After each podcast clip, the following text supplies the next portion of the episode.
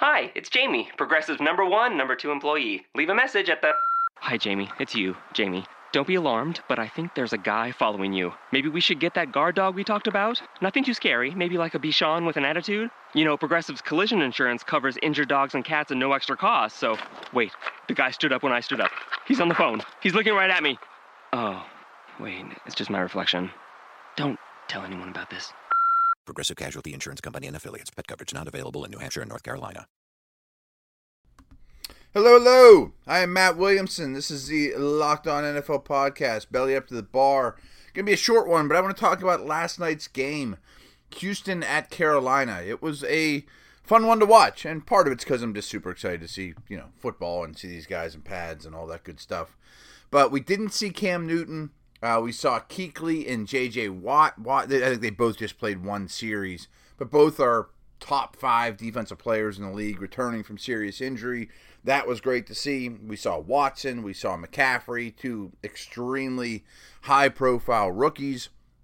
So I enjoyed this game a lot. Um, the first series, and, and first of all, we're going to have a lot of preseason talk over the next couple weeks, but let's not look too much into it. I mean, these these coaching staffs did not game plan for each other. They don't do that for a while, and when they do, it's not even the same as in the you know the regular season.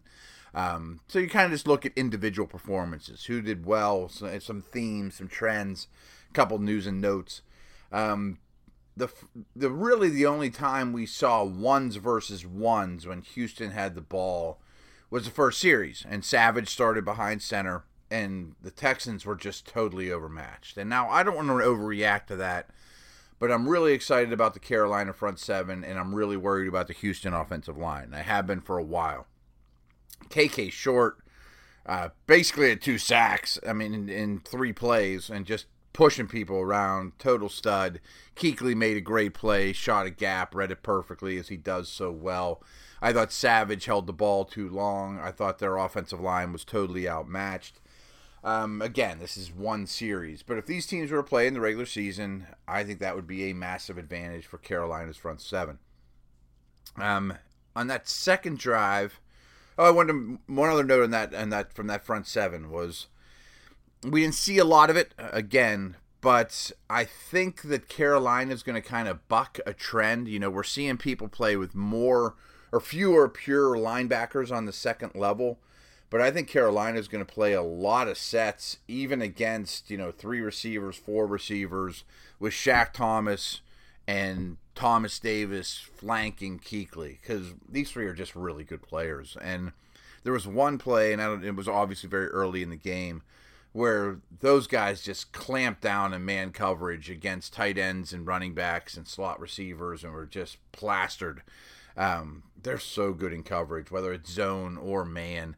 That's going to be a real advantage for this group. Is Shaq Thompson's a total stud athlete who's going to be a breakout candidate so I think we're going to see a lot of three linebacker sets, and boy, it's going to be hard to run on those guys out of three wide and those type of things too.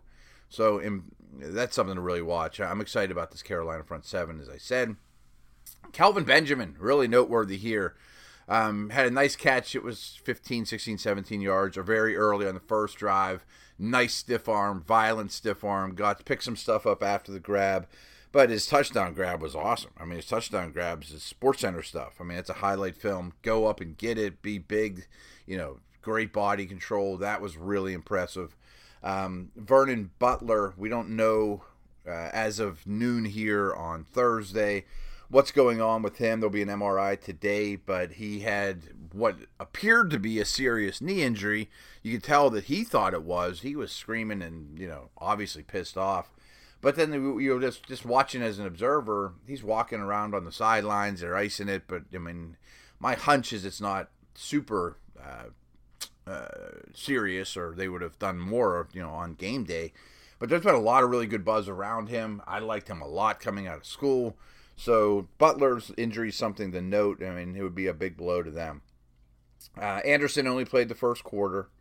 Um, same with Savage. Watson entered in the second quarter right off the bat, I thought it was noteworthy that they were no huddle. You know, I thought that was a promising sign that he must have a pretty good firm uh, feel of things. But overall, and things I'm reading today, and a lot of tweets last night were, boy, Watson's first go round was really impressive, and I, I didn't think so. I, I, thought he bought time well.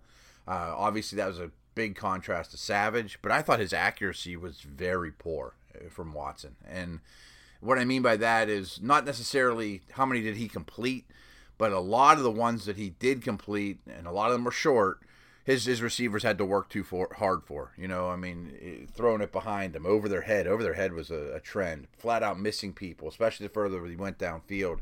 I thought his accuracy was poor, and I feel like I'm the only one that saw that. Saw that but um, rarely did he hit the guy in the numbers or where the ball needs to be. His ball placement was very poor.